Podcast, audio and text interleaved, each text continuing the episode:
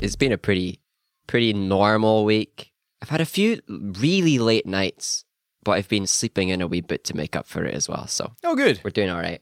Well, I was uh, unable to sleep in on Monday and Tuesday because we were doing some sessions with people in Cape Town Oh, and in the Gambia, oh, the Gambia, yeah, which is the first time I've ever worked with someone in the Gambia. yeah, yeah. Basically, now, not to start the rumours that I'm starting a military coup in Rwanda, but they are pitching, the people we were working with are pitching Right. for a new security system to help the government of Rwanda uh, repel the intrusions on their borders from DRC rebels.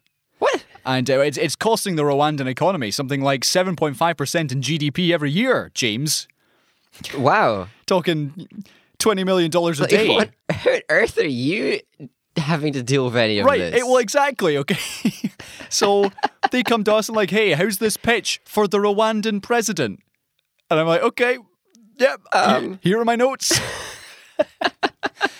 so.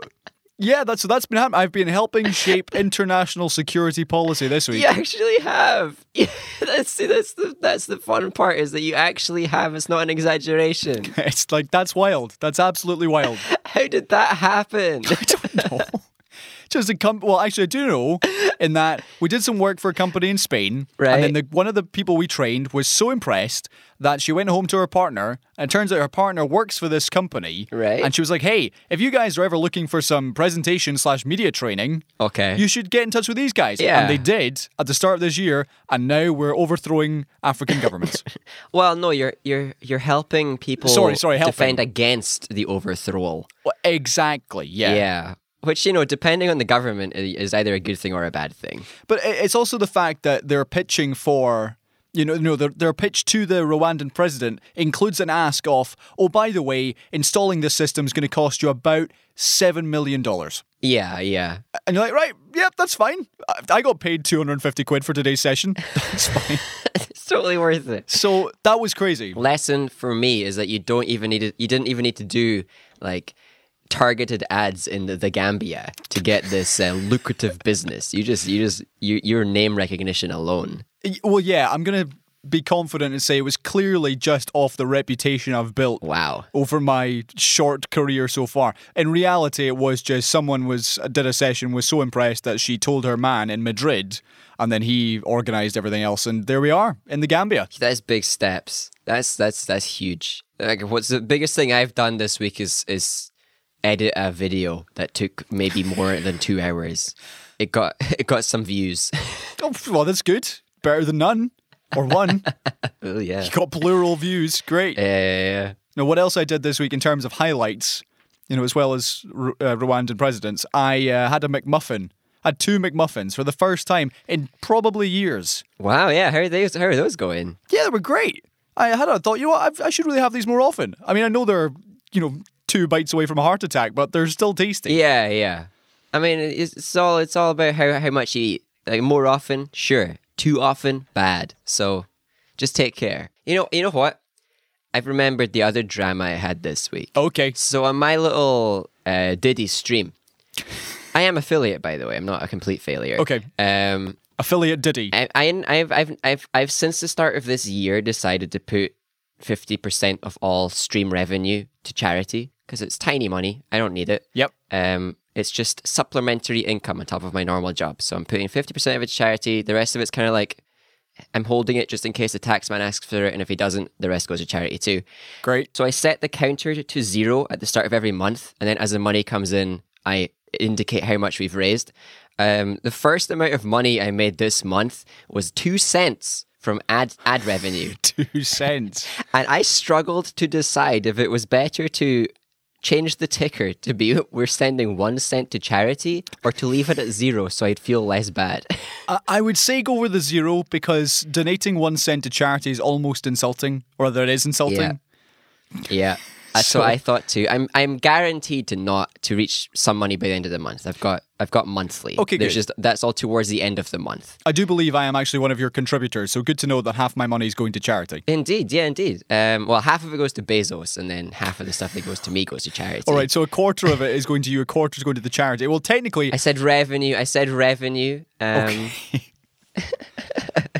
Um, but yeah, I, I did. I did actually end up changing it to the one because I asked my I asked my Discord and they they voted accordingly. Oh, okay. so, so please come to my stream and, and like I don't know, donate a little bit of money to make my charity tickers seem a bit more optimistic. yeah, please do that. You can do that at Fair Jame or twitch dot slash TV slash Twitch I don't know. Twitch.tv slash fair jam. There Yeah. we go. Okay. Well, James, You just, got it. just before we start the show properly, my last piece of drama because this is an interesting, uh, an interesting one, was that I did my first uh, radio advert here in Scotland, which is great. Ooh. I've done uh, some TV stuff before and obviously lots of news stuff in the past, but this was a, Yeah. an actual advert for a. Um, Or is it were you advertising like security defenses or something? No, it's actually Wi-Fi. It's called Oh, oh, wow. Go Go Fiber, and it's Oh. only for people in the Scottish borders at this point, as we talked about in the show last week. Go Fiber. Yeah, go fiber. But the problem or the wrinkle that's happened now is that well, the poos aren't wrinkly. That's what. Uh, absolutely they're looking firm. Is that they've put their script? They they sent the advert to essentially the uh, like the Ofcom body who approve the adverts and be like, okay, that advert is good. It's not breaking any Not, laws. that is not a lie. Yep. Yeah. Uh, and so the, the the contact I had wrote back to me and uh, showed me the email that she'd received, which said, "You need to have some evidence if you're going to say you've got in, uh, uninterrupted speeds of a gigabyte uh, per second. Right. And she said, "Colin, can you help me here? We don't have any evidence of this." How are you supposed to help? Well, okay, well that's the first issue, but the second issue is. After a little bit of discussion, it's become clear that they don't actually have any evidence at all that their Wi Fi can do this. It's just something they say because it sounds impressive. Yeah, no, the Wi-Fi you can't guarantee that. You, you can't guarantee that. So at that point, and I know we've discussed this before, do you continue to work for somebody or, or sell things for somebody if you know what they're selling is patently false? I mean, as long as Ofcom keeps telling them to tell the truth, you should be fine. They'll have to prove their like it, this is the the UK's advertising rules are pretty good Right. in terms of what is and isn't allowed. So eventually, it will be true. so for for example, in the rest of that script, in the rest of that script, they asked to take out another phrase, which was "take that slow Wi-Fi," because the Ofcom slash regulator said that could be perceived as a jibe towards their rivals. I thought, wow, You're not allowed to do that. that is a lot of i- in-depth perception from four words. But yeah, apparently you could. Pretty sure I've seen adverts ripping into other brands indirectly. Uh, maybe radio view adverts have different rules. But anyway, my suggestion instead of their here we're going to give you a gigabyte a second was we'll give you an out of this world experience. Oh no! which because it's unquantifiable what out of this world means is fine so there we go advert is now streaming or playing on radio borders I mean, Oh, yeah, no, it's better than we'll give you probably consistently good Wi-Fi. will maybe provide a service that allows you to occasionally watch a youtube video you can usually upload and download at the same time so long as not everybody's on at once. okay well you should be and could well be streaming this episode right now this is seesaw parade episode 240 james we are edging closer towards the big 250 i tell you that is the milestone Yeah, man. We're, that's the retirement that is. Yes, I'm Colin, almost at retirement, and he is James, not yet there. How come I'm at a different level of almost at retirement if we're talking about podcast episodes? Because you told us earlier you uh, h- had two cents that you were deciding whether to keep or donate to charity. So oh, true, true, true. I'll have a little uh, extra time on this, on this. Uh, once you're at the stage of uh, pitching to presidents, then you know, then we'll talk. yeah. Anyway, welcome to the show. This is the longest running Scottish entertainment podcast, your new favourite podcast, the least all podcast with the longest season one, Yeah. Mm-hmm. and the longest intro of any podcast you'll ever listen to based in Scotland. yeah, and I'm really glad that Ofcom doesn't care about what we claim. Oh, I- absolutely. My goodness, we would get shut down after the, what the first ep- the ten minutes of the first episode, which I do not recommend you listen to. It's terrible. Oh, no, we should delete those. I don't know if I can. uh, Can I? I mean, we yeah, just. we probably should keep them for posterity. well, we can download the files and then send them out to people on specific request, like you know the government does. you know, freedom of informa- information request for podcast episodes. Well, I'll tell you, I, I find out next week if I've got the board and a Gaelic job. Sorry, the smorgasbord and a Gaelic job because course, I can't yes. tell you who it was I applied for. so you're going to like bleep your first your first one there. Well, no, it's fine. Nobody listens. It's- It's fine. So, so I then have to decide if I, for example, if they say, "Hey, we'd like you to join," Like maybe at that point is when we do delete all the episodes prior to the one we put out every single week, and then after one week's up and we put out the latest episode, we delete the previous one. So that way, Oh, we're gonna be one of those really, really, really uh, superficial podcasts. well, we, we, we could be, we could be, but then people would be like, 245 episodes. I don't believe you. Where's the previous 244? I'd say on my hard drive, you're never seeing them. to be fair, if you ever did get a job that required a little bit more care on the internet, we would have to ask ourselves some questions. This is true. Oh, certainly. But this is, as I say, I am confident. This will come back to bite me. I'm confident that things I've said, we've said on the podcast, are fine. They're fine. Well, we frame everything as opinion, and opinion is generally accepted Exactly. legally. It's protectable, protectable. It is protected under fair comment. And the opinions we're usually espousing are, or have been largely in the last few years, against Donald Trump. And if anyone out there decides that actually, no, they don't like the fact that we've said mean things about Donald Trump, then you shouldn't be listening in the first place. Yo, what on earth are you still doing here? Yeah, exactly. Okay, well, if you would like to get in touch with the show, you can do. but thanks for being here. Oh, yeah, no, thank you. Appreciate, really appreciate it. At Seesaw Parade on Twitter or seesawparade at gmail.com. Tell you, uh, James, I was listening to a new podcast this week. How dare you? Which um, shall remain nameless, but they were offering, because it was a brand new podcast, they were offering Right. prizes for people who emailed in, like things that they would actually send out as a reward for Really? emailing. Yeah. That's, that's some high effort. That's what I thought. But then I was thinking, are we missing something? Should we No. be rewarding people for tweeting or emailing? No, people don't get like physical reward from us for doing basic internet things.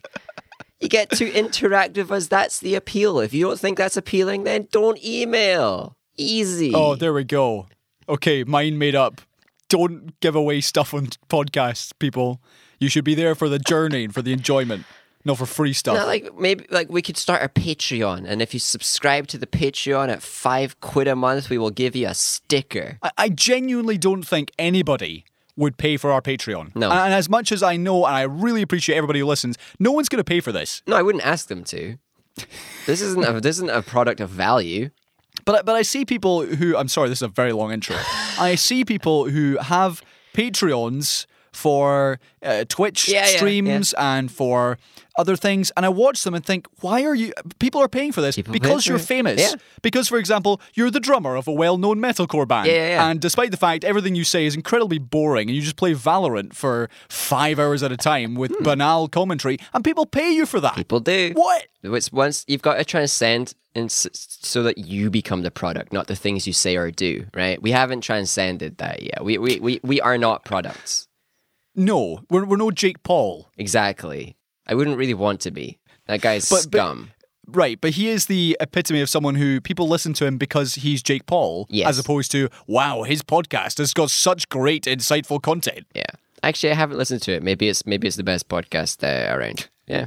You never know. Uh, talking of insightful content, shall we start the show? yes. Really bigging this one up. Welcome to minute forty of episode uh, two hundred and forty. Only 200 minutes to go. Wait, we should do that. Absolutely not.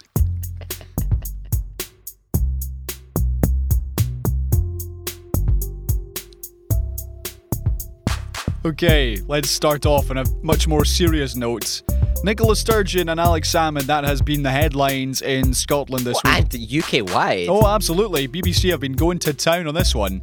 they loved it. For our international listeners, you'll just have to bear with us for a second. So, this is the news that the First Minister of Scotland, the most senior politician in the country, Yeah. appeared in front of a government committee for eight hours. Eight hours. To answer questions about her government's uh, handling of harassment complaints against her predecessor, the, uh, Yeah, the former, former First, First Minister, Minister. Alex Salmond, who, to give you the, the context, had been accused of 13 different counts.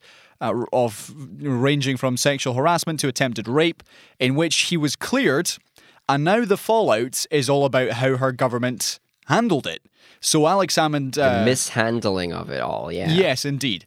So there's some things that factually the government got horrendously wrong. So I'm gonna Indeed. I'm gonna be dotting here about and here, there, and everywhere. So please interject at any point. Oh, boy. The first thing to say is uh, just before Nicola Sturgeon appeared in front of this committee, John Swinney, who is the deputy leader of the SNP, announced that they would be releasing the legal advice that the Scottish government received in relation to the court case with Alex Salmond. Now, the government had, uh, or rather, the opposition parties had voted on three occasions, sorry, two occasions, to get this legal advice released so they can see what the lawyers actually said. Yeah. And it was only when the opposition threatened to give a vote of no confidence in Mr. Swinney that he said, oh, okay, I- I'll, I'll probably release this, Yeah. uh, this legal advice. I'll do it. So, third time of asking, releases the legal advice in which it says the lawyers told the Scottish government, do not pursue this case, you're going to lose. Indeed. So was it a waste of UK pol- well, Scottish money to do it? They, they had serious misgivings about the case uh, and the, the fact that information and evidence was being withheld, blah, blah, blah, blah, blah.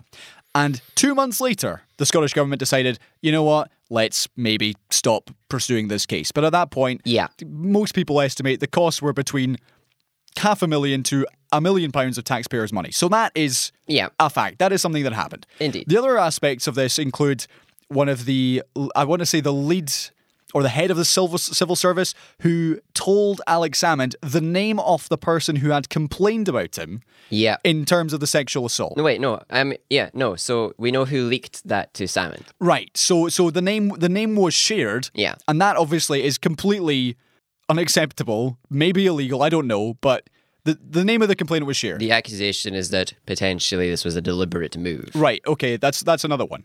So then there's another question, which is where Nicola Sturgeon comes in, which was did she break the ministerial code? This is the most serious allegation for her, and this focuses on when did she find out that the government was investigating Mr. Salmond? She told the Yeah. she told Parliament that first of all she heard about it on the second of April in 2018, Indeed, yeah. but then it emerged that there was actually another meeting four days previously on the 29th of March. Four whole days. Mm-hmm. When it was claimed she was told the details. Now, it, it- as you say, it is a matter of days, but Indeed, a lie is a lie. if Miss Sturgeon knew what the second meeting was about, she would have known it was government business and she should have then reported it to civil servants at the time, but she didn't. Yes, indeed. So Mr. Samad is uh, accused, um, Miss Sturgeon, and this is getting co- complicated, I know, has, has said that she is guilty of several breaches of the ministerial code in which she denies. Yeah, and then the BBC reported it as him saying that she should quit, which was a lie on the BBC's part. He didn't say that. Right. So to me, James, there's a, there's a couple of issues to raise first of all. Okay. Before we talk about the fact that Miss Sturgeon did sit for eight hours in front of a committee, which is unheard of, Absolutely. and you would not see that in Westminster It is at all. Yeah, th- th- she did a whole democracy thing. she did. Although some of her answers I was unconvinced by, but we'll get to that. Well, but that's that's just standard practice. Indeed, obfuscation and uh, steering clear of Mild forgetfulness. right. So, w- with regards to the dates, either she genuinely forgot, which Yeah. to me I am uh, okay, she doesn't seem like the forgetful type. nope, or she purposely kept it to herself and lied to government. Right. Either way, not great. Yeah, but also either way, it's it's just two people verbally saying two different things, and there's no actual evidence exactly. in either direction. So what can you do? Wh- which is what most of this whole affair rests on because we've dealt with you know salmon has been cleared of those uh, a- alleged allegations he's been cleared of the allegations in court but by his own admission his behavior was bad it was inappro- it was Uh, yeah. highly inappropriate Indeed, he has admitted that much. yeah, I, I believe at the time his even his lawyer in summing up said what Mr. Salmon did was foolish, but it wasn't criminal. Yeah, basically. Which is, again, hardly the best explanation, but it's the one that they went with, and that's why he got cleared. So, this is all about the fallout of how the government handled it, and they did handle it very, very badly. there was no good way to handle it, though. Okay, how, s- how so? This is the part that everybody's forgetting, and Ni- some of Nicola's answers touched on this, in that a lot of the decisions they made about like keeping the case going were because if they didn't, it would have been seen as doing their friend a favor, Right. and trying to like quell the story and hush it all up. Yep. So if they didn't go hard enough, everybody'd be like SMP corrupt because they're letting off their friend of being a creep. And then if they didn't go, if they went too hard, it's SMP corrupt because they're trying to bring down their former leader. And it's like, eh. Yep. It's really hard to, to just crack that balance right in the middle, which is what I think Nicola was trying to say a lot. And while she wasn't convincing, the only thing I came out convinced of is that there is literally no evidence.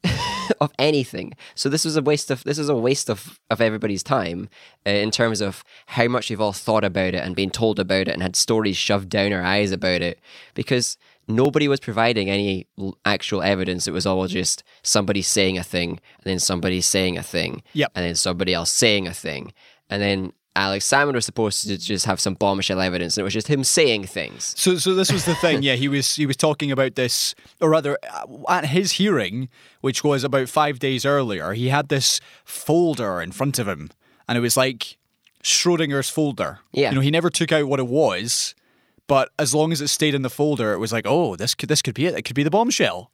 But nope, all he did was talk. And the thing is, Mr. Salmon is a good orator. Like he speaks very well, and he's very He is, commanding. speaks well. and he does. I- People were convinced. as we have referred to him in the past, he is a good politician, Indeed. as in, you know what I mean, Friend of Donald Trump. right?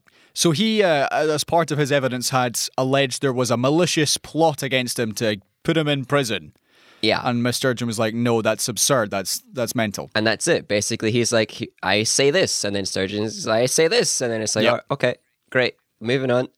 Uh, there was other aspects, which was uh, accusations that the harassment policy was unfit for purpose, uh, that the leadership in terms of the legal aspects of the Scottish government should all be resigning, the taxpayers' money that all went to waste, and uh, also did the government leak any sensitive information yourself, as you, you mentioned earlier. Yeah. But James, one thing I would like to touch on, or rather two things I'd like to touch on, I've got one as well, so let's go you first. one being the buzz about this story, I knew it. which this was my one. everybody. Oh, did I steal your point? I'm very sorry. No, no, you said it better than I would have. Okay, Buzz. it was everybody was sticking their oar in this story. It was it was a It was pylon. everywhere. It couldn't escape, and it, and it was before it even happened. So you had, of course, the BBC who went in so hard on this story, as every, well as every chance they could find. Andrew Neil really liked this one until it happened, and then he's not really said anything since. So, so that to me is a reflection of, of a couple of things. The first one being there is an election coming up in Scotland in a couple of months' time, and for the opposition, this was their chance to essentially do as much damage as they possibly could to the SNP, who have been in power now in Scotland for 13 years. Yeah. And if it's a chance for them to tarnish Nicola's Teflon coated armor, then by Jove, they're going to give it a shot, and they certainly did. And they get they did. They really tried their best to ask the same few questions thousands of times. Yeah, and you also had the likes of Myrtle Fraser, who is a, a Tory MSP, who asked if Nicola Sturgeon would be apologising on behalf of Alex Salmond for his behaviour. Yes. And I thought, this is the point we've got to where Yeah. a politician is asking a woman politician to apologise for the actions of a man who, in his own words, acted incredibly inappropriately. Yeah. And Murdo Fraser did not ask Alex Salmon to apologise when he had the chance to Yeah. five days earlier. So this was Exactly. in my mind, political opportunism at its finest. Yeah. And the committee hearing of Sturgeon, and of course there were problems both with the questions being asked, and also I was unconvinced with what she said. But ultimately, it's political theatre. It's something. It's something for the It was all meaningless. yeah. Exactly. It, it's not any sort of groundbreaking bombshell accusations and evidence being put forward. It's people talking simply for the uh, Yeah. As I, as I say, it's the theatre of it. It's so people can write Yeah. their headlines and get the clicks and the content and the coverage. And that to me, just by the end of the day, I was I was bored. I was finished with it because nothing had happened. I, I, I- I would s- I would say the whole thing had to happen. I am absolutely delighted that it did that it that it that we've done this whole accountability thing. That's that's democracy in practice. What didn't have to happen was as you say, all the opportunism. And it wasn't just from politicians, it was from every single media outlet who's slightly biased against either whatever they choose to be Scottish independence, the SNP in general, Yeah. just Scotland in general for some of them. Um, there was this pile on of headline after headline and opinion after opinion that is anti whatever. Sturgeon must resign right now before she even like goes to see the committee. Um, and it's the same people who, uh, like a week a week before that, when it's found out that the government itself of the UK had had acted out with the law, did nothing. Yeah. They, they took four hours to report it after it happened. They weren't preempting it at all. It's this absolute i- insane imbalance between how hard one thing was getting reported and how easily the other thing is getting ignored. And that's not whataboutism, it's a direct comparison. Yeah. So, so to me, it's it's hypocrisy of hypocrisy. It's, hypocrisy, hypocrisy of the, um, of the highest order. hypocrisy of uh, the highest order. In that, as you mentioned there, rightly, we had the likes of Priti Patel, who was found to have breached ministerial code. Yeah. And Boris Johnson decided he didn't like that. And uh, then Sir Alex Allen, who had filed a report and said, yes, she, she did breach ministerial code, then resigned in protest.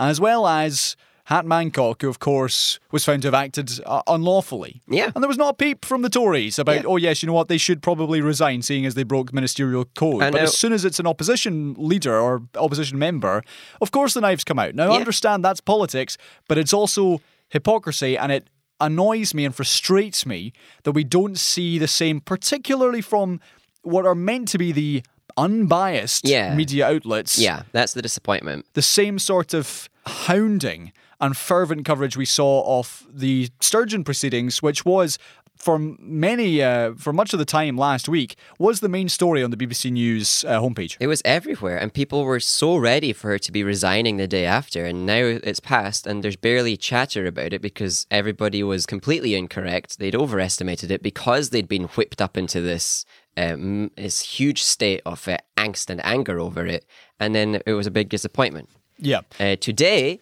we've discovered that Boris Johnson himself has literally, in quotes, misled Parliament. Uh, a court order has has uh, has been released that says this. And are we going to see the same massive amount of inquiry and detail and headline after headline? Nah, it's going to be headlines today and then forgotten tomorrow. So, just before we wrap up and move on to something else, I saw the latest opinion polls from YouGov last night, which gave the Tories a 13 point Oh goodness, lead in. Yeah, Corbyn just needs to go. He cannot gain any ground on the Tories. These leftist policies are the problem. We need a more centrist Labour leader who will immediately catch up and overtake Boris in all the polls.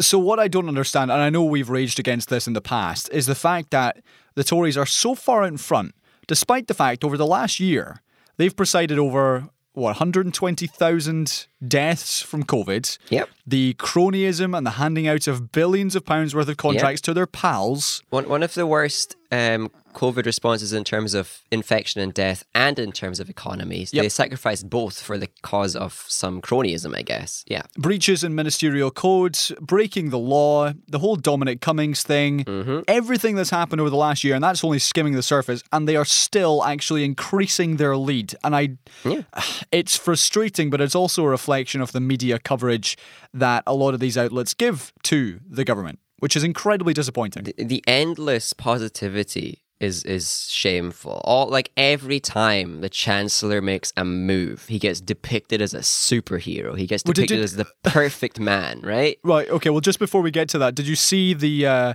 the fawning video we had of Rishi Sunak on the BBC Yeah, News my this week? goodness, I've never seen such a bunch of coddling.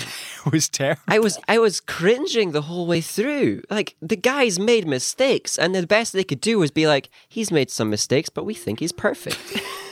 He's just the nicest politician you'd ever meet. Everybody likes him. I don't like him."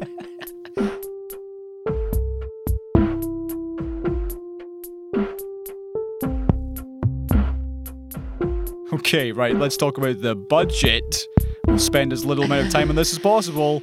Uh, this is the Yeah, news man. that the Chancellor Rishi Sunak has announced his budget for uh, the next, I want to say parliamentary term, but certainly a decent chunk of time. Mm-hmm. And uh, his, his main focus, according to this article, is on people's jobs and finances. Absolutely. So this starts then with the news that furlough is being extended until September. So that pays 80% of employees' wages for the hours that they can't work, which is funny, James, because isn't everything meant to be going back to normal on June 21st? Yeah.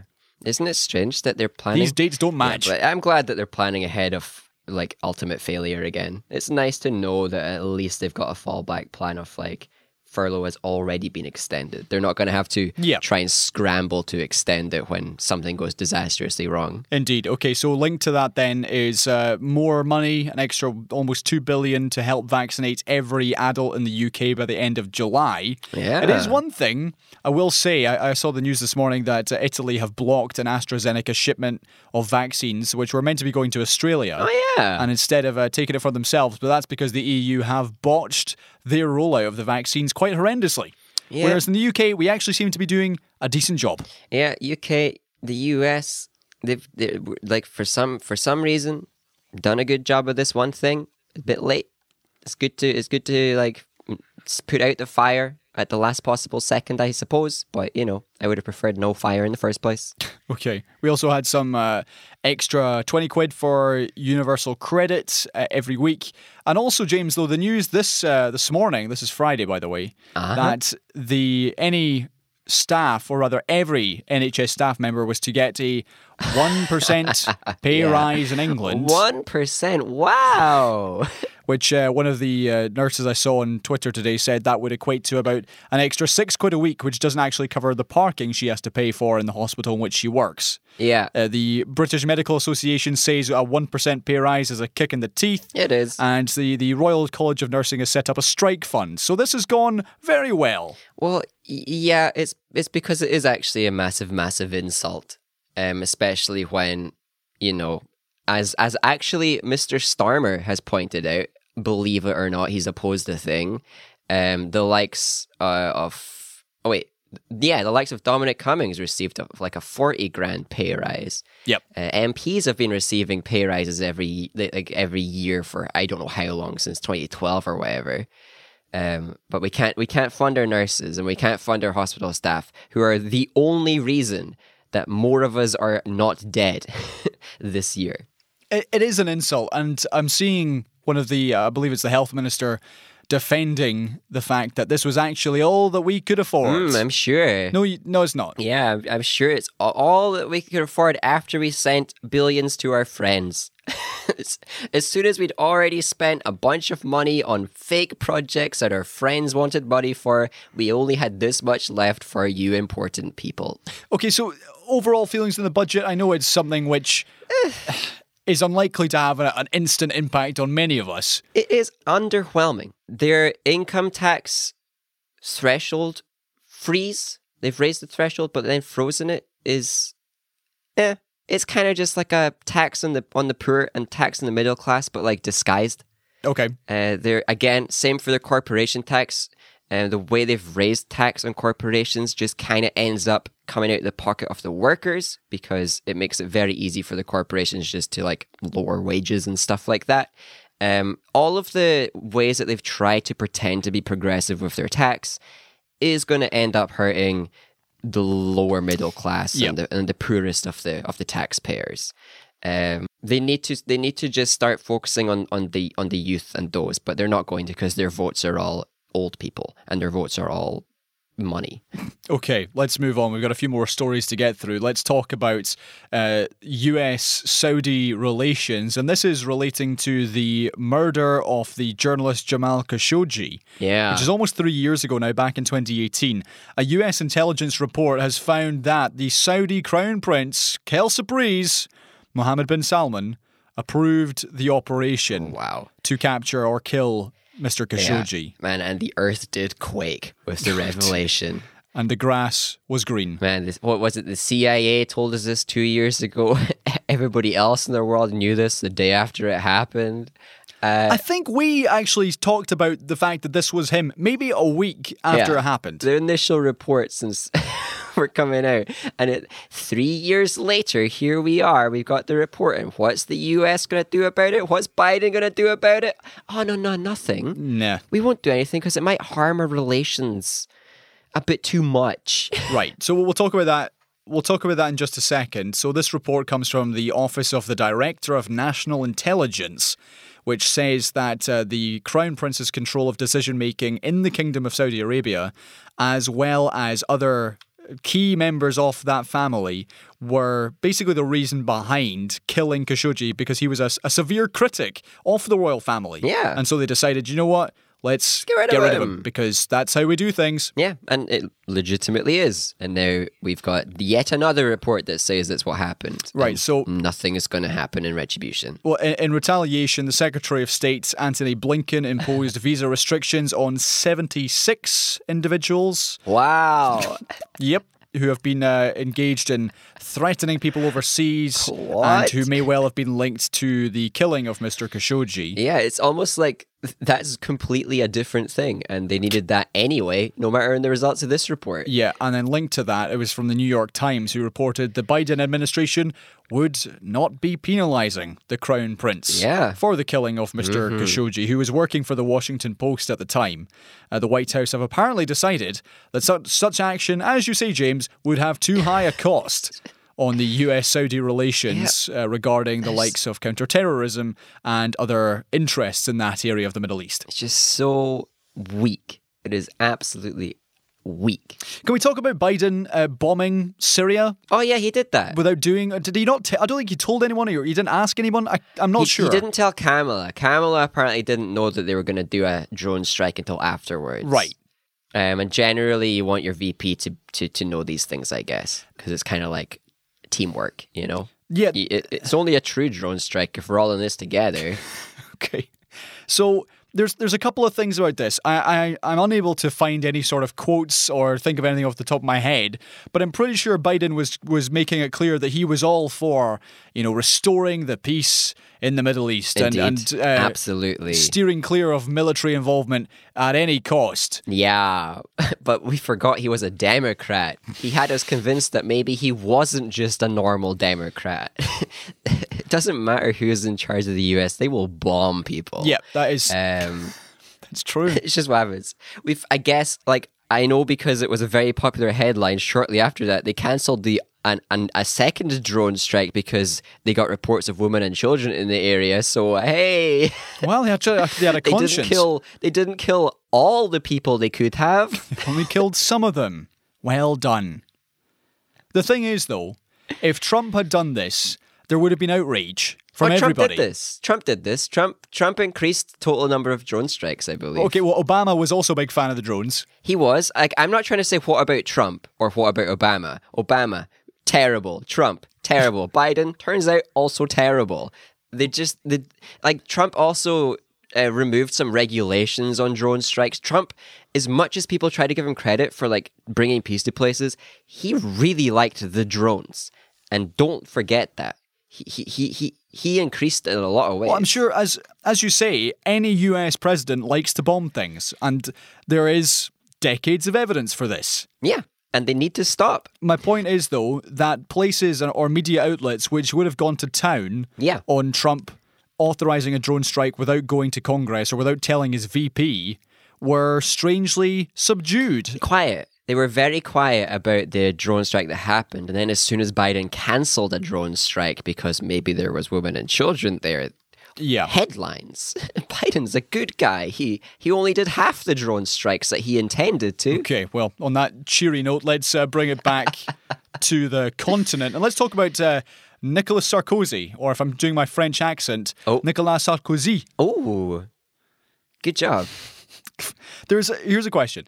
There were times at uh, STV back in the day when I was still trying to to be famous, when the conversation would come up o- as to people's names or places who were from a different country, and do we say their Right, what do you do? do we give them the pronunciations that they would say in their country, or do we just give the anglicized version? So Anglicized, 100%. so, for example, Paris Saint Germain becomes Paris Saint Germain, or some rugby team who were, were basically Raman was giving it all the all the big licks with the French accent and everything. Right. It was a French rugby team called, r- in English, Racing '97, Oh, yeah, Racing 97. but in French, in French, it's Racing Yeah. 97. Yeah. And so then there's there's this huge like debate over oh why you been on a French accent for the news? You're like well that's the, that's what the team's called. Well, No, that you guy ca- is- it- like- his name's not Jesus Navas. His name is Jesus Navas. Yeah, uh, it, it definitely is about anglicization where, where that's the norm, right? Okay. you don't break the norm to pronounce the original. Otherwise, we wouldn't be calling Japan Japan. It wouldn't even have a G in it. That's true. or a pan. right? So there is this line where like whatever is currently the normal, do that, try and shift towards adopting slowly. But you don't want to like confuse the masses by saying like Nihon. Okay. So let's move on and talk about Nicolas Sarkozy, uh, who is the French president, former French president, who's been found guilty this week of corruption and influence peddling, sentenced to three years in prison, two of them suspended, meaning he can spend his one year prison sentence under yeah. house arrest. So he was uh, the president from 2007 until 2012, and uh, the court found him guilty of playing an active role in forging a corruption pact with his lawyer. And essentially, getting a, a senior judge on side to get inf- information into political donations of his of his opposition. Yeah, pretty bad. So uh, the the three of them essentially collaborating to break the law. Indeed. And you think that when people break the law, they get like sent to jail. you think Oh, so? no. Something like the leader of a nation being corrupt. You'd hope for more than just like just stay at home for a year. Indeed, yeah. So his uh, his supermodel turned singer wife Carla Bruni put on Instagram afterwards, uh, "What relentless nonsense, my love. The battle continues. The truth will out." Fake news. The news is false. Mr. Sarkozy, who had uh, actually, in repeated terms, called the charges an insult to his intelligence. Turns out he's not very smart. Indeed. But James, why is it? And this is a really obvious question, but I'm going to ask it anyway. why is it that these rich and powerful and important people don't get put to jail? Because the laws are only in place to keep the poors in their place. Hello and welcome to my TED Talk. That's it. That genuinely is everything. It's Yeah, just that's it. about That is keeping it. the poors stamped down on. Indeed. Or if we just want to kill the person, we uh, send them to prison, turn off all the cameras, uh, make the security cards go on their break, and Jeffrey Epstein happened. Yeah, yeah, yeah. Okay, okay, yeah. But that is also to keep the poors in their place because you don't want to risk your status because of one of your people messed up so bad that the poors might revolt. This is getting deep. Okay. It's all about keeping the poors poor. Life sucks, James. Like, this is terrible. Yeah, we can laugh at it though, right? It's hilarious. Ha ha ha. I think if you if you think if you, if you don't laugh you'll cry. I know that's a cliche, but it's true. Yeah, you can do both. Just append lol at the end of all the things you say.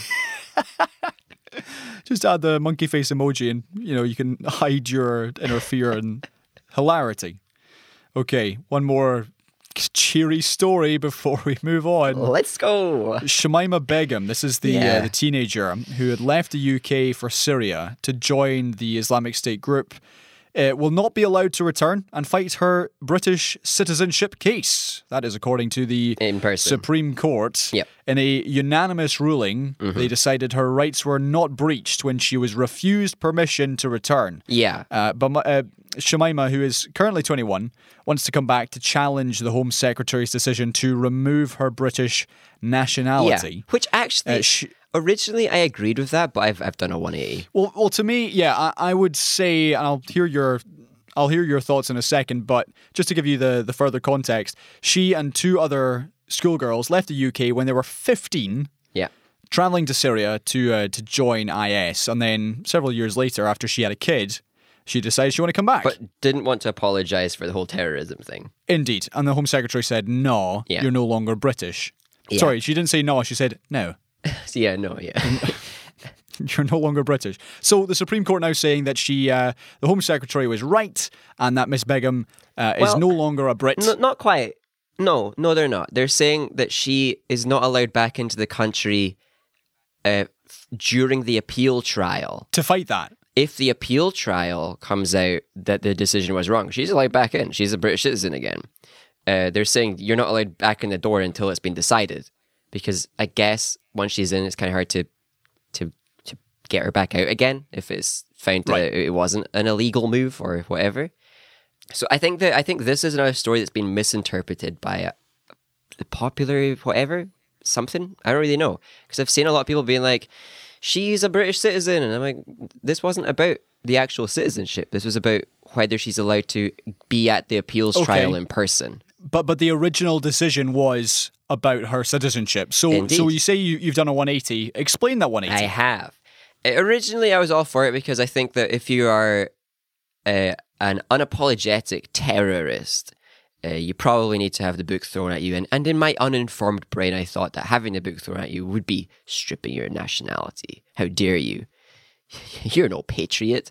But that's meaningless. it's just a stupid label that lets you decide who is where and where they live. Yep. Um, what, what the original decision did is it removed our responsibility as a country to punish her or to or any responsibility over her and it made it everybody else's problem to deal with her so instead of it actually being throwing the book at her it was like we're too lazy to throw the book at her you guys deal with it which is pretty det- detestable what we should do is allow her to be a citizen let her return and then book smash right prison whatever you know an actual p- punishment Whereas right now, it's just like, yeah, everybody else deal with it. She's just free to do as she pleases as long as it's not here.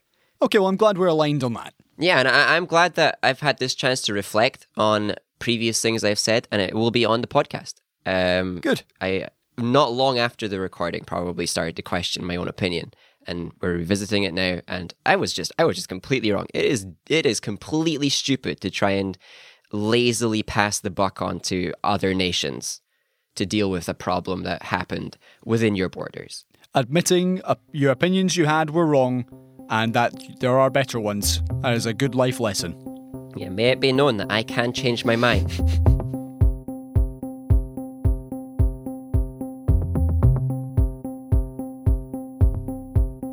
Let's move on to not terrorism and talk about what we've been watching this week. And James, remarkably, I actually don't have anything finished this week. I am two episodes away. You did a gym. from I've done a gym. I'm two episodes away from finishing WandaVision, which is the Marvel TV show. Uh, the final episode actually airs tonight if anyone is watching along, and I'm gonna I'm gonna save my thoughts for next week. Yeah. but i- it's it's testament to the show that I'm still watching. Yeah. so I'll, I'll, that's as much I'll say on it. But James, have you finished or seen anything this week? I actually know something you can review, Colin. what You've watched some Lindsay Ellis videos. I have. YouTuber. Might as well might as well use that. Okay, fine. Basically, if you like long form analysis of big Hollywood movies Or cultural topics. or cultural topics, but I've not got to those yet. I've started with the movies because they're easy. Yeah. Then watch Lindsay Ellis on YouTube because she is very clever. Indeed. And very insightful. Absolutely. And broke down, for, for me, in the case of, I think it was about a- an hour 20, like three separate YouTube videos, Mm-hmm. why The Hobbit, the three Hobbit movies, were so bad. And she explained it so clearly. I thought, that, that Absolutely. makes so much sense. This is, It just worked. That was it's like, this is why the movie sucked. You're right, Lindsay. everything. Let me sign up to your Patreon. Ab- one of the one Do you stream one of the best analyses on The Hobbit? honestly, yeah, it was it was great, A- and it was the, the kind of thing I finished and thought, okay, well that was that was long, but it was brilliant. Yeah. I'm gonna watch some more. and so Absolutely. I have been. But uh, the, uh, yeah, I'm gonna save one division for next week. James, what have you been watching? We've talked about this film before, and specifically you have. I watched Peanut Butter Falcon. Hey, with Shia LaBeouf. Hey, with Shia LaBeouf. Okay, what do you think? Oh wait, I forgot the, ac- the actor's name. Zach though. Gottsagen. okay, I won't even remember that now. I've already forgotten it. Um, it is one of the most charming films I've seen in, in ages and ages and ages. Very early on in the film, they establish this isn't a realistic story, but you're going to love it. Yeah. And then it turns out this isn't a realistic story, but you do love it. Um, they, they set the universe completely soundly and they set the characters very soundly. You see early on that the characters aren't com- 100% realistic, but that's good. Um, they set early on the different uh, emotional drives of the different characters, and then they stick to them, and that's good. Uh, overall, I enjoyed every minute of the film, all the acting, all the dialogue, all the stupid decisions that people made, including the supposedly sensible character. Um, it, it was just so good and so well done, and it deserves all the acclaim it got. It deserves the kind of unexpected hype it received uh, after it came out, and the and the, and the uh, somewhat immense profit it made uh, based off that popularity. Yeah, I I would agree. It's if you recall my review, I thought it was great, very very sweet, well acted, great story, and Shia LaBeouf is a phenomenal actor, and I'm a big fan of his. Yeah. If you ignore all the Transformer stuff, actually, in the first one he's okay. Even the Transformer stuff, he's just doing what he was told to. That is true. Um, now, one of the really cool things about the film was for me the setting. Okay. Florida. Well, the off the, uh, some a chain of islands or whatever off of Florida, right? um, th- now th- I I because I'm a bit I'm a, I know random stuff. I know that that as a area or as a chain of islands was very isolated from the rest of the U.S. They've developed their own dialect to such a degree that it is unique from anywhere else. All this stuff. Um, so seeing that place uh, represented so accurately was really cool. Uh, you can tell that the people behind the film cared to not just have the characters be real, but also have the place be real and unique in terms of films. Um, music was well done. Uh, everything was just really well done. Okay, right. We've had uh, one review come in from a listener. Oh. It is six seconds long, and it's a review of A Day to Remember's new album. Now, to give you some context, Right. this comes from Chris, and uh, A Day to Remember were one of my formative bands when it comes to uh, the latter years of high school Right. and the early years of uh, university and living by myself. Okay. So, you know, they've, they've been, a, they've been a, made a big impact in my life. The meaningful review this is. And after after five years since their previous release, their new album "You're Welcome" is out today. Uh huh. I've listened to it. Uh, Chris has listened to it. Here is his review. Right. I can confirm this A Day to Remember album is straight garbage. And that's all we need from the review. I wouldn't ask for more. Uh, I would, I would ask Oh. you for more though. Can you give us an equally succinct uh, review of your own thoughts? I will I will keep it succinct, but it's going to be longer than six seconds. A Day to Remember are a good example of a band who, in their late teens and early twenties, were writing angsty teenage emo stuff. Lyrically, you connected with it because you were kind of feeling the same thing. Now, almost I'd say fifteen, maybe almost twenty years later, they're still kind of writing the same stuff, Okay. and they're all in their forties. So it kind of crosses a line into. It just doesn't kinda work sad. anymore. It's like the Blink 182 effect. Essentially, yeah. When you realise Mark Hoppus is nearly fifty, you can't be singing "What's My Age" again. yeah. also, that song came out in 1999, which is disgusting, by the way. But anyway, the uh, the problem with the day to remember is that they tried to do something different and write stuff which sounds more like Imagine Dragons as opposed to what they were known for. Oh, no. Which is like the heavy, heavy stuff with a nice singable chorus, and they were very good at that. Right, so they tried to make approachable, approachable rock. They tried to make. Yes, they tried to make kind of uh, the kind of stuff that got played on XFM Radio, radio rock. or yeah. s or, or Sirius Octane in the the states. this kind of radio friendly. Uh, it's got some guitar, but Yeah. it sounds a bit like Ed Sheeran. yeah. Sort of, sort of stuff, and it's nothing like they've done. mm, It is nothing like they've done before. And on this fourteen-track album, I would say there are two songs which you would say are kind of, oh yeah, that's the that's the classic "A Day to Remember." I remember. Uh-huh. But uh, the, but the rest of it is just them clearly realizing, okay, there's a much big, bigger market out here than just metal. Let's make some money, which is a shame because Money is appealing though. it is appealing. Because by the way, it technically can buy happiness. Because like, it lets you brush your teeth good and buy good shoes. And- And what else do you need? That's about it, really. So so my problem is that the band have failed to evolve in terms of their lyrical content, but also have a ch- have changed their sh- their sound to the extent that they're not recognizable from the band I used to like. Ah. and now they're they're they will be in the process of losing their original fans, but I'm sure gaining a much wider audience now that they're more palatable. Yeah, yeah. That They're, they're more easily accessible. Absolutely. And I understand that from a business perspective. I completely get that because it means that As a professional businessman, I Oh, yeah. Uh, can confirm this strategy is good. and and if you're a band who realize okay we're onto something we write good stuff you want to find out well how can we make more money Mm-hmm. and to do that you make stuff which is less screamy and more singy yeah, absolutely. but in the process you you lose your OG fans so that's our advice James let's just stick to what we Yeah. do on this show let's Yeah. not start giving out prizes Otherwise, we might be called garbage. hot garbage okay Yes. well if you've got anything you would like to review please send it to us in audio form like Chis did or you can email us seesawparade at gmail.com with whatever you've been uh, consuming this week whether that was a, an album a McMuffin or a film TV show doesn't matter just let us know what it was yeah, did you try a new cereal? You know, let us know. I tried white Cocoa Pops and they are disappointing. oh, Okay, let's move on. White. We've, Disappointing. Indeed. Yeah. We've got a, a few entertainment stories before we wrap up.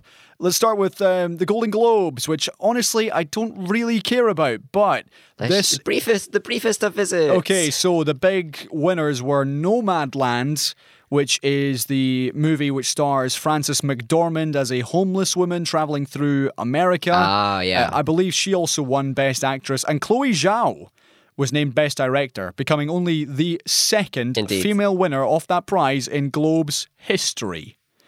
Which is uh, which is wild, and then also you had Borat's subsequent movie film, which is the sequel, which also won a couple of big prizes. It was named Best Musical or Comedy, and Sacha Baron Cohen, in his speech, thanked the all-white Holly- Hollywood Foreign Press, uh, referring to the fact that uh, the organisation currently has no black members at all. So yeah, that's uh, that's basically the Golden Globes. Let's move on. Spider-Man Three, the new uh, or the upcoming Marvel movie now has a name. If you remember the first one, James, it was called Yeah. Spider-Man: Homecoming. Second one, I do. I remember that. Spider-Man: Far From Home. What's the third one called? Spider-Man homeless. Spider-Man: Homesick, Home Slice. Oh, clo- close, close, close enough. No, it's not. It's uh, actually called No Way Home. It's the same. Very, like the first its title, Homecoming. It has meaning behind it, but Yep, very high vague school. meaning. High school. Second one, yeah, it's kind of vague. Spider-Man goes pretty far away. this one, yeah, kind of vague. Spider-Man's kind of like far away, but doesn't know his way back.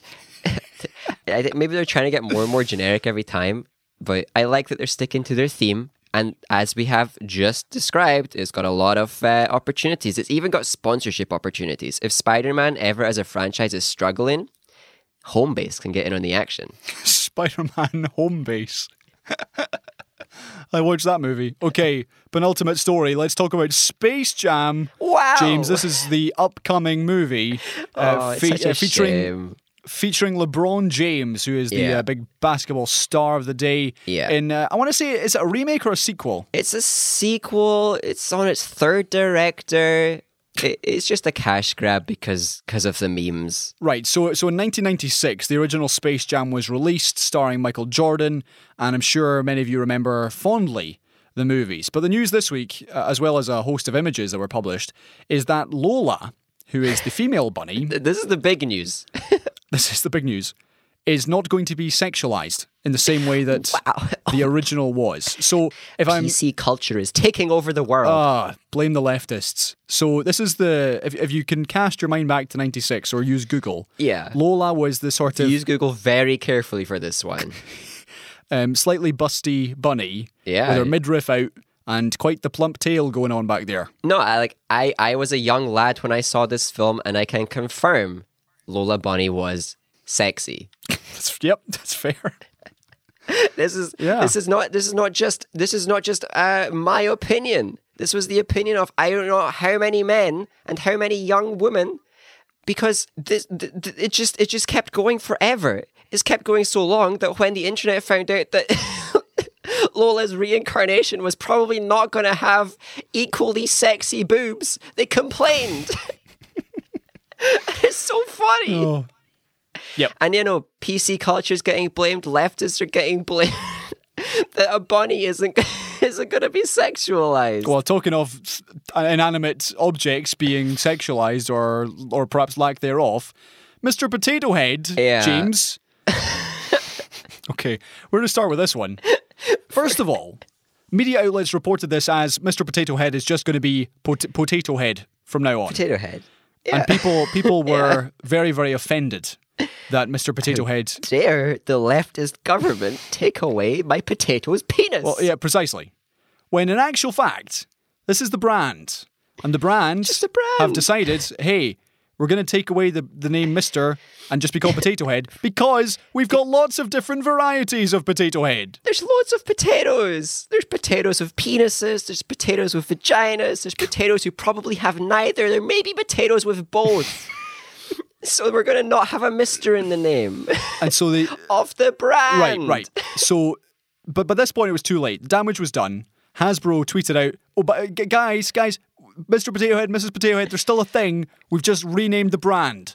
But it was too, it was too late. Yeah, Mr. Potato Head still has a penis. He does. Rest easy, Rest easy. people of the world. He is just as sexy as he was before. He's just as manly as he was before as well. And you know what? You can go. You could go wild. You could give your Mrs. Potato Head a moustache. You know, I know that's crazy, but you can. But this was the point that the right wingers were making. They had a meltdown talking about it. I can't believe the kinds of things that are that are getting labeled as like cancel culture or PC movements.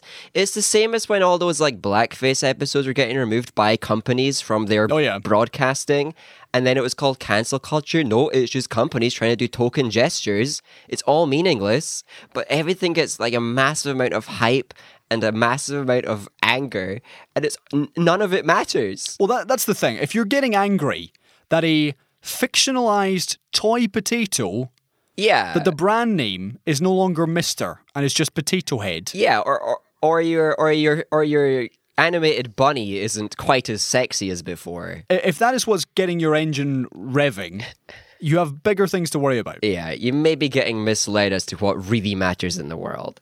Indeed. But we will talk about it and enjoy the meltdown. Okay, one final story then. It's related to all this. Cancel culture is running wild with the Dr. Seuss books. Oh no, So this was the news. not socks and fox, fox and socks and box and It's blocks. not. It's actually not Fox and Socks. It's six other books under the Dr. Seuss uh, banner, in which this week the publisher announced that they will be stopping selling certain books because of racist or insensitive portrayals of Yeah. certain races. specifically the one I remember is the is those that targeted uh, people who were Japanese Americans Yeah. during World War II. So while they were all being put into concentration camps and stuff like that, Dr. Seuss in his like whatever comics was like also joining in and making a making a mockery of them. Right, so funny, funny enough, things that you said in the 1940s are no longer appropriate, but people have been. Yeah, im- imagine I, I know, but people are very angry. Yeah. that Dr. Seuss is now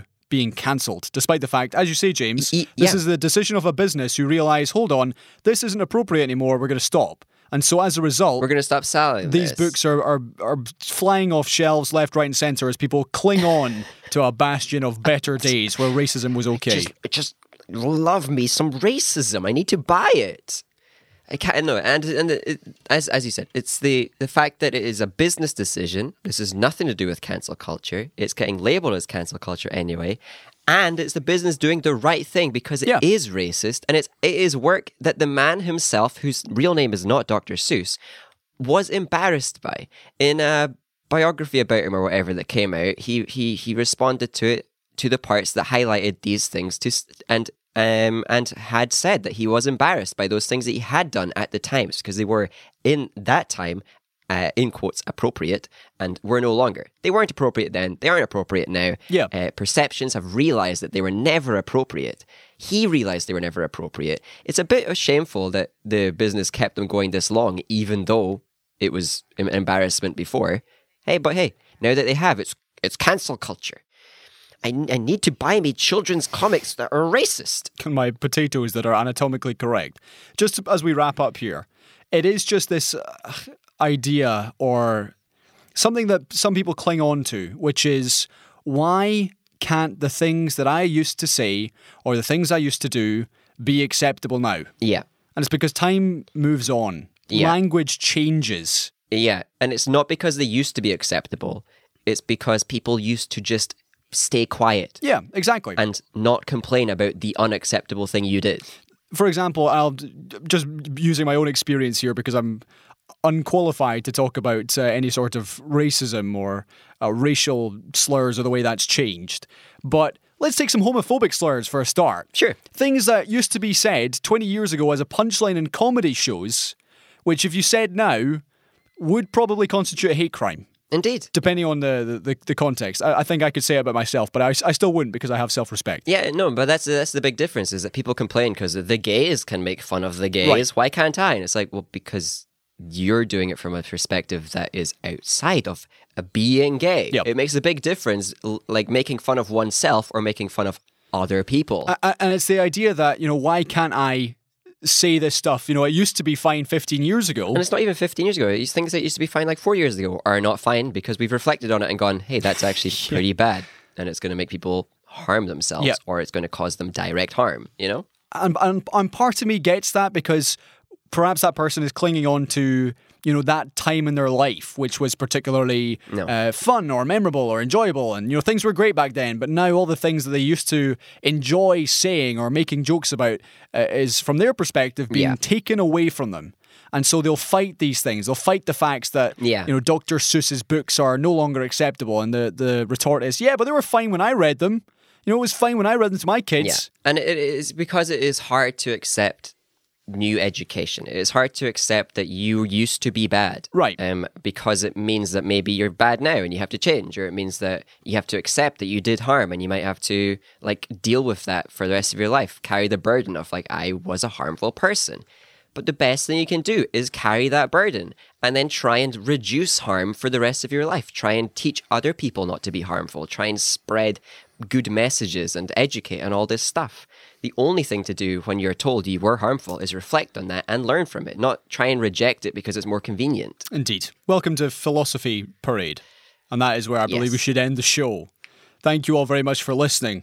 It has been a pleasure, as always, James. And dear listener, if you have any thoughts on anything we've discussed over the last hour or so, or if you have a, rev- a review or something you've seen or just want to say, Yeah. then please write to us at Seesaw Parade on Twitter or seesawparade at gmail.com. Or you, of course, can reach out to myself or My James goodness. directly.